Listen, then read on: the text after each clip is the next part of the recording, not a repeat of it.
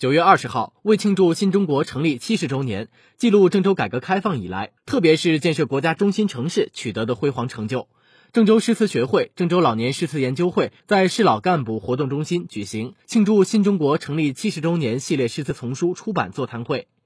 郑州诗词学会、郑州老年诗词研究会、郑州慈善总会会长姚代宪和诗词爱好者们共同参加座谈会。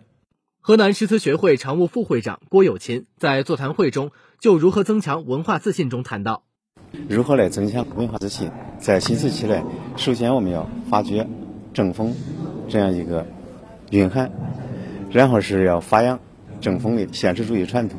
大家我们知道，郑风爱是《诗经》里面、国风里面的，我们郑风也单独一节，而郑风的发源地就是在我们郑州。在这个郑风里面，这个诗词来又是特别接地地气，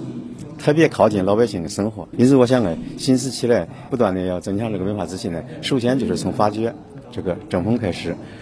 逐步扩大我们诗词的影响，形成最终形成我们郑州的新时期的这个诗词流派，增大了在全国的影响。郑州诗词学会、郑州老年诗词研究会会长吴国顺在接受记者采访时说，这十五本书啊，是我们近两三年来我们学会上下经过努力，到各县市采风编写出来的一部围绕郑州中心工作的一些著作、一些书籍，其意义还是很大的。对于促进咱们郑州经济建设、社会发展，呃，有很大的现实意义。